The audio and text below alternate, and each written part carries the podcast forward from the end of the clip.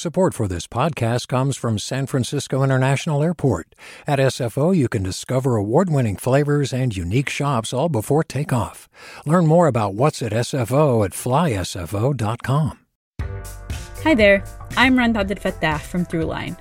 If you're listening to this podcast, you know that KQED produces exceptional storytelling that keeps you informed, inspired, and entertained. Their podcasts cover issues from your neighborhood to the entire country and everything in between. Support this work today. You can help us continue to bring quality podcasts to your ears. Just head to donate.kqed.org slash podcast. That's donate.kqed.org slash podcast. From KQED. We're going to turn our attention now to a plan to jumpstart California immunizations. California health officials responding to criticism over the slow rollout of the vaccine against the coronavirus have loosened restrictions on who will get the first doses in an attempt to streamline the process. Governor Newsom's ambitious goal announced last week is to vaccinate 1 million people in 10 days. And joining us now to discuss the new approach is Barbara Feder Ostrov, who is contributing writer reporting on medicine and health policy for Cal Matters. And welcome back to Forum, Barbara Feder Ostrov. Good to have you. Good morning. Thank you. Good morning to you. And uh, let's just talk about first uh, what the governor's plan is going to possibly do. I mean, there's been a great deal of concern, obviously, about the vaccines not being available and just the real holdup on the vaccines. I think, for lack of a better word here, they've been quite slow in the rollout, especially for healthcare workers and nursing home residents. Uh, what do you see ahead as far as uh, what Governor Newsom's trying to get through here with 100 million? Well, it's it's really a race against time now with vaccinations because the wave of cases and hospitalizations that we expected after the holidays is really now upon us. Near the entire nearly the entire state is on lockdown and hospitals are just completely overwhelmed in some parts of the state you know, um, it's been slow. You know, we plan to vaccinate 1 million people in 10 days. Officials have loosened the criteria for who can be vaccinated, especially if there are extra doses available. Just get the vaccine into arms. And California ranks 42nd among states in terms of the population, the percentage of the population that has been vaccinated. We've only immunized about 1.5% of our population, and that's less than a number of other states, even big population states like Texas. And to date, let's see, um, we have uh, given out about 734,000 doses uh, statewide, but that's only about one third of the roughly 2.2 million vaccine doses that have been shipped to local health departments and healthcare systems. Well, it's been very slow indeed, and there's a, great deal of concern about it. And I want to bring uh, Dr. Grace Lee into this uh, discussion. Grace Lee is professor of pediatrics and infectious diseases at Stanford, and welcome to the program, Dr. Lee. Thanks very much for having me. I guess uh, I'd like to begin by asking you about essentially uh, what we are concerned with the variant now in terms of the numbers. Uh, Dr. Fauci uh, said that uh, RNA viruses make a living out of uh, mutating. The more you replicate, the more you mutate. And there's a great deal of concern that the numbers are going up because of this more transmissible variant of the virus. I mean, yes, we're um, at a different point in this pandemic where it really is a race against time. Uh, our goal is to try and make sure that we get vaccines into arms as quickly as possible. Um, and recognizing that uh, earlier on, we had uh, been so grateful for the amount of investment that had gone into vaccine development. Uh, but the infrastructure needed to, to deploy rapidly this um, sort of complex immunization delivery system that requires two doses um, and in some instances, um, storage and handling conditions that are quite challenging. Um, I think that has hampered our ability to deliver as quickly as we would like. Um, I am, you know, uh, hopeful that in the coming weeks that we can accelerate our progress. Uh, the most important thing I would say is that we can't have any doses wasted, and nor can we have, um, you know, doses, nor do we want doses sitting on shelves. So, um, you know, in conjunction uh, with our public health colleagues, you know, who we appreciate their leadership on this, uh, uh, trying to deploy and um, get vaccines into arms as quickly as possible is in all of our interest. And what about testing? And I mentioned testing because there's been a lot of reporting about uh, the warning out from the FDA on uh, curative tests uh, that were essentially originated, uh, that, that, that, did originate in Silicon Valley. These are these oral swab tests that are being used in LA at 10 of the drive through sites. And there are a lot of false negatives, and there are concerns raised about this. I wonder, you see this affecting the accuracy of infection rates? And if so, what kind of impact? So, you know, it depends on the purpose of testing. Um, from a diagnostic perspective, when we're working in the hospital setting, uh, we certainly rely on our gold standard PCR tests in order to assess whether or not a person is infected or infectious. Uh, and those are the tests that we need to be able to provide optimal clinical care for a patient and manage those patients. Um, however, you know, I do think that there is an important role for um, testing from a screening perspective.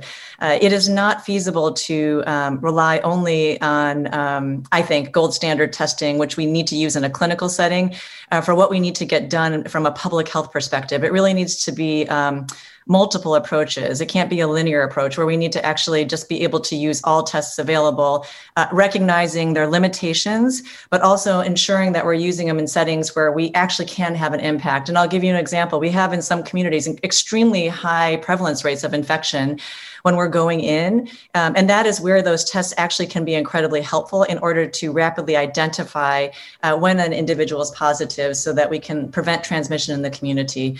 Um, in low prevalence communities, you know, the uh, benefit risk calculation of using certain diagnostic tests differs. So I would say it depends on the pre-test probability of um, COVID-19 infection in the community, the test characteristics, and then just being able to, you know, use all the tools that we have at our disposal in order to reduce transmission and also um, prevent infection in communities. We're talking about the race against time here with respect to getting shots, and we do want to hear from you. And a lot of questions I know you as listeners have, and also you may want to simply weigh in here. You can give us a call now at our toll free number. It's 866 733 6786. That's 866 733 6786. Or get in touch on Twitter and Facebook. We're at KQED Forum, or email us forum at kqed.org. I'm Michael Krasny. Support for Forum comes from San Francisco Opera. Set 10 years after a school shooting, the critically acclaimed opera Innocence takes us into a complex emotional journey where our understanding of innocence and guilt is constantly upended. Kaija Saariaho's ethereal score collapses the past into the present as a community of survivors grapple with how to move forward. Don't miss the highly anticipated American premiere of Innocence, June 1st through 21st. Learn more at sfopera.com.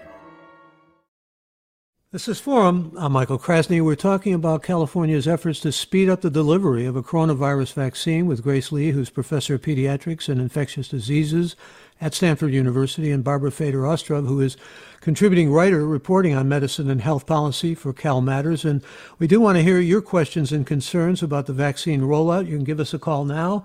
Toll free number to reach us 866 733 6786. That's 866 733 6786, or get in touch on Twitter and Facebook. We're at KQED Forum, or email any questions you may have to forum at kqed.org.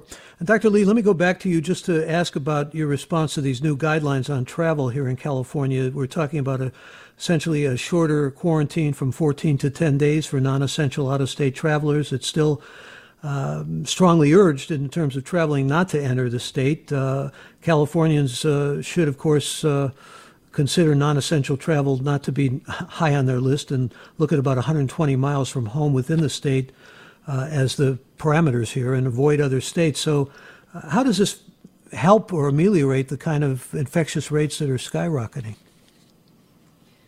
Um, well, you know, again, I think we're going to have to use all the tools at our disposal um, to mitigate community transmission. We're at a critical point in this pandemic where our hospital beds are quite full, um, and our staffing, you know, is at its max right now and at the same time we're all trying to roll out vaccination programs uh, so you know i see the um, recommendations as a uh, one of the tools in the toolkit to be able to mitigate spread. It alone won't do it all. Uh, again we're going to need to rely on vaccines. Um, we're going to need to rely on robust testing programs. And i should emphasize that the importance of um, testing is uh, one of not only just making sure we have accurate tests but also that we have access to tests and that those tests are affordable um, and we're able to get it into communities that need them. So um, I do think that again, with all of these tools at our disposal, I, my hope is that we can together stop the spread and at least be able to ensure that we have the healthcare capacity to care for all of our patients. Um, better yet, for us to be in a place where we can actually um, uh, go back to a new normal. And let me bring a caller on. Lisa joins us. Lisa, welcome. You're on the air. Hi. Um, my question is is uh, there's a lot of us who would like to get vaccinated, but we're not in the high risk group. Um, and in order to not waste a vaccine, how come you don't have a list of people uh, that can sign up? And then if you have any sort of leftover vaccine at any given time, that you could then call on them and get vaccinated. Uh, let me go to you, Barbara Feder Ostrov. Barbara? I think, yes, I'm here. Um, I think the issue is that, that we're still trying to work our way through um, the quote phase 1A uh, healthcare workers and uh, people and staff in nursing homes. So we've been hearing from health, home health aides, doctors in private practice, dentists, uh, pharmacists, people who are in the first, you know, phase of healthcare workers, but have not been able to get access to vaccines. The system, if you're not a hospital, you know, like someone with a hospital ID badge, it's been really difficult to get. So at, you know, the community advisory meetings, people are asking, you know, where am I on the list? I'm a healthcare worker. So, you know, important uh, personal caregivers, uh, people in the healthcare system that aren't attached to hospitals are really having their own issues getting vaccines. And those people are higher on the priority list. I do think we are going to get to a point where the kind of system the caller is talking about will definitely be available, but we're not there yet. Yeah, there's a listener named Tomeo who emails us, bring it on. As a frontline worker, I am so ready. And I know you have to leave, Dr. Lee, but I want you to respond, if you could, uh, with the little time left, to a listener's question. Holly asks, I've heard no information on how effective the first dose of vaccine is and how long it takes to become effective and how long after the second dose it becomes fully effective. So, in the clinical trials, uh, we have seen that actually, um, number one, that uh, of those who are in the clinical trials and received the vaccine, um, either the Pfizer or Moderna, that somewhere around day 10, we're starting to see a difference in the curves. Um, in that individuals who received the placebo vaccine continue to um, be at risk for infection, whereas you can see the curve starting to bend around day 10 for both vaccines. So, there clearly is some efficacy after dose one that we're seeing. Um, in terms of uh, uh, what those true efficacy rates are, it's hard to tell because there was only either three weeks or four weeks in between those two doses um, before the second dose was received, and um, those rates, uh, efficacy rates, are as high as 95%. Um, there is some benefit, but you know we're still recommending that um, individuals receive two doses um, and uh, hopefully as on time as possible in order to optimally protect the population. That said, I did want to just maybe uh, uh, make a comment that uh, that uh, you know uh, President-elect uh, Joe Biden had mentioned uh, the importance of making sure we don't leave vaccines in the freezer, um, and would want to, you know, really just echo that point that it's uh, we're hoping that the supply chain really is able to uh, backfill, and that we should continue to make sure we're aggressively vaccinating and quickly vaccinating as much of the population as possible within the um, phases 1A, 1B, and 1C.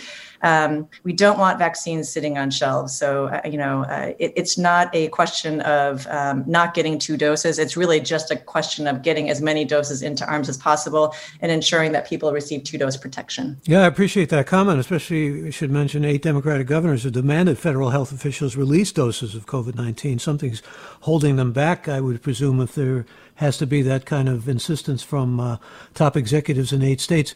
Dr. Lee, good to have you with us, and I appreciate your being with us. Thank you. Thank you.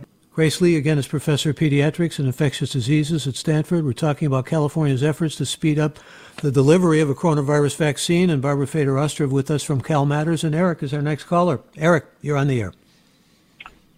Yeah, thank you for taking my call. My question so I'm a first responder, and my question is um, regarding to some apprehensiveness I've heard from um, others in my line of work about taking the vaccine, and it seems specifically due to a lack of information being disseminated to us about its safety and uh, what the amount of research had been done um, prior to approving this.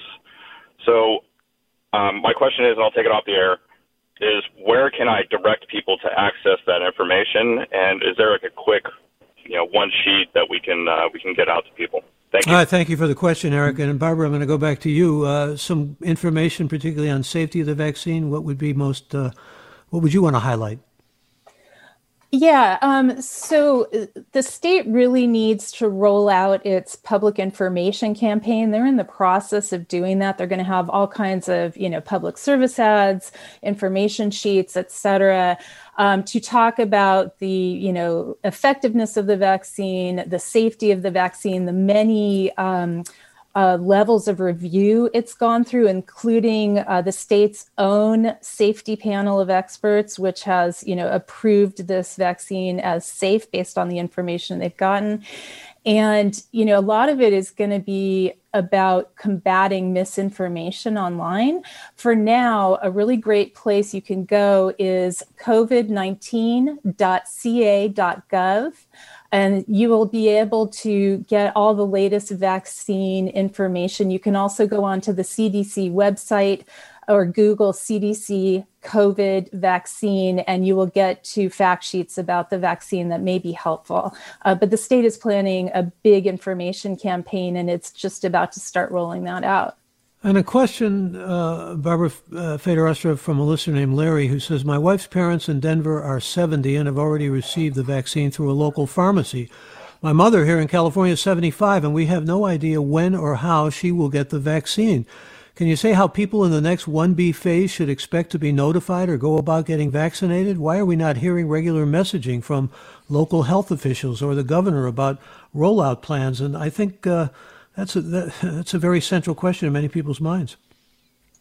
Absolutely. Um, so, yeah, individuals 75 and older are in the next phase, uh, the first part of what they call phase 1B, along with, um, you know, teachers, childcare, emergency workers, and, and food and agriculture workers. And it you know, if you live in California, it can be kind of heartbreaking to see your family members uh, in other states getting vaccinated, like in Florida, Colorado, but not here yet. And the issue is that counties, uh, in conjunction with the state, are still trying to figure out their logistics plans once you go beyond the hospital setting. It was pretty easy to figure out who's a hospital worker and who is a nursing home person. These are kind of quote captive populations. It's a much bigger group in phase 1B. And so there's a whole bunch of systems that are going to be rolling out. You know, pharmacies are going to be vaccinators. Uh, your your personal doctor is going to notify people over seven, you know, over 70, uh, 75 and older. Um, so you will be starting to get calls to come in. Um, but you know, basically the vaccination sites for larger groups, the next phase are still being determined. It's still a work in progress. Well, you kind of indicated the fact that the counties have some leeway here in prioritizing uh, on the basis of occupations or high risk people. And there are a lot of big questions that still loom in people's minds. I mean, how do the counties decide who over 74 gets the first shots? How do they communicate to them? Uh, what documents are going to be required for eligibility? Who's responsible for uh, assuring people don't jump in the line and all those sorts of things. I mean, uh, and also, you know, how to get blind or disabled people to the vaccination sites. I think uh, we need a lot of clarity here. Let me bring some callers on and uh, let me go to Napa next and welcome Irina. Irina, you're on. Good morning. Yeah, I'm Irina from Napa, and I have a personal question that I could propagate. Um, I like to know when would I get my vaccination. I'm uh, 66 years old and I have um, um, I'm COVID morbid. I think how you call it, uh, secondary conditions that could affect me. So when would I be getting my vaccination? What year? She's up. all right, thank you for the question, Irina. She's up in Napa. I don't know if you have an answer for Barbara Feder Ostrov, but yeah, so um, phase 1C is uh, people between um, uh, 50 and 64 years of age. I think the caller is 64. Um, but it may be that as counties work through their various vaccine levels, they will prioritize people not just by age, but age and chronic condition, you know, a lung condition uh, you know, diabetes, heart disease, cancer, things that, you know, really put you more at risk if you do get infected. Um, so basically, in phase 1C, uh, and I think phase 1B, tier two, anybody who is 65 and up can get it, uh, but uh, depending on your county, you may have a chance of getting it if you also have a chronic condition as we move from like the second part of phase 1B into the first part of phase 1C. And, you know, I, I acknowledge that this is incredibly complicated for you know just everyday people especially in the absence of messaging from the state at this point um, it's it's hard for you know me to keep up with. And it's complicated. And i think that there needs to be a better job in just communicating where people fall. And i do think that's coming yeah, well, let's hope it's coming. Uh, but here's a key question from a listener named Samuel who emails us. Uh, I keep hearing that the rollout of the vaccine is not going well, but haven't heard specifics about why. Can you talk about exactly what the holdup has been in California? Sure. Um, well, first of all, California is an incredibly large state land wise. It has a huge population. It has 58 counties, uh, all with varying perspectives on, on how to, you know, do the vaccine. And there's no uh, central kind of mechanism or system to roll out the vaccine. It's different in every county.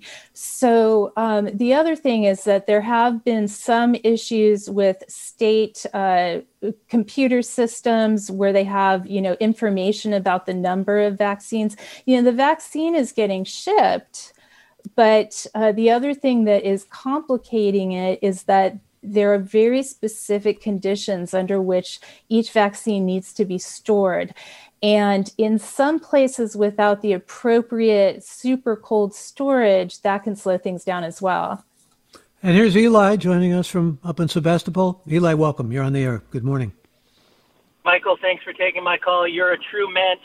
Thank you for all your years of service of propagating real information to the people. I can't tell you how much I appreciate it. My question for your guest is is there any validity to shedding with these new vaccines in the case where, let's say, you get vaccinated and you may actually be putting a small risk to people in your family or your coworkers by shedding the virus for a certain period of time after you're vaccinated? Well, we had to say goodbye to Dr. Lee, but can you help us here, Barbara? Sure. Um, yeah, I know this is a concern that's often brought up, uh, particularly by people who are hesitant or opposed to vaccines. There's no evidence of shedding being a problem in terms of infecting other people. Um, it's just not the way this vaccine is constructed. And let me thank Eli for the kind remarks and go on to a question from Rohan who says, Why can't California use the DMV database or the Amber Alert to identify potential recipients? I think there's issues with privacy there. Um, so yeah, the, part of the issue is that we have, uh, you know, pretty strong consumer privacy protections known as HIPAA. It's a federal law um, that protect uh, record sharing and kind of the kind of centralized, easy notification systems we all might want in theory. Um, so basically, you do have to work with competing medical record systems, and we just don't have um, kind of a, a, a, wide system that it takes into account everyone's occupation, age, chronic conditions, et cetera. And I think most people in normal times would think that's a good thing. You don't want a central database along those lines. So we're just not set up for that. Yeah, I think there are real privacy questions, as you indicate. Michelle wants to know is the vaccine advised for women who are trying to get pregnant or are pregnant? Do you know, Barbara? Yeah, um, so it is. There were some pregnant women in the uh, initial trials. Um, it is seen to be safe for pregnant women, um, but always this is something that you should consult with your own doctor about. We've only got uh, a little time left, but I also wanted to ask you about the fact that the California hospitals are really um, begging for relief from red tape, uh, begging state officials, and the hospitals want enough nurses from other wards to, or uh, from other units, I should say, to work in the ICU and also uh, discharge uh, patients to other facilities. The nurses uh, nurses union at least is up in arms about this. They say the hospitals already have too much leeway with staffing, and they fear cutting back on nursing care. Your thoughts about this? Yeah, this is going to be an ongoing problem. And it was, you know, it was a problem even before the pandemic because hospitals staff, you know, to the nursing ratio minimum in many cases. And that was for normal times. And now uh, adding this extra burden to already completely exhausted and tapped out healthcare, healthcare workers is really, you know, kind of problematic. However, the hospitals are in a bind with the huge number of patients they never expected. Um, you know, they're all in surge capacities. You're seeing patients boarded on, you know, hospital gurneys in the hallways and being treated in ambulances. So this is something that's going to have to be sorted out between, you know, state regulators, the hospitals, and the unions. It's a really, you know, difficult issue that's going to be ongoing especially as long as we have this surge which makes it all the more important to you know keep doing uh, the things we're all being asked to do stay that's at home we will continue wear a to, mask uh, yeah wear masks indeed and one we will continue obviously to have to pay attention to uh, bay area avail- availability hospitals uh, lowest yet we need to speed up the vaccine and make it safe and make it available for as many as we possibly can. Thank you, Barbara Feder Ostrov. Good to have you with us. Appreciate it and you. she's contributing writer reports on medicine and health policy with Cal Matters. We also had Grace Lee, professor of pediatrics and infectious diseases at Stanford. And please stay safe. I'm Michael Krasny.